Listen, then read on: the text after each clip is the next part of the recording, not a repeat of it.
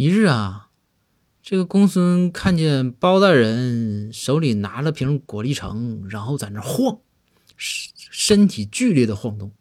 这公孙就懵了。公孙说：“大人，你这干啥呢？”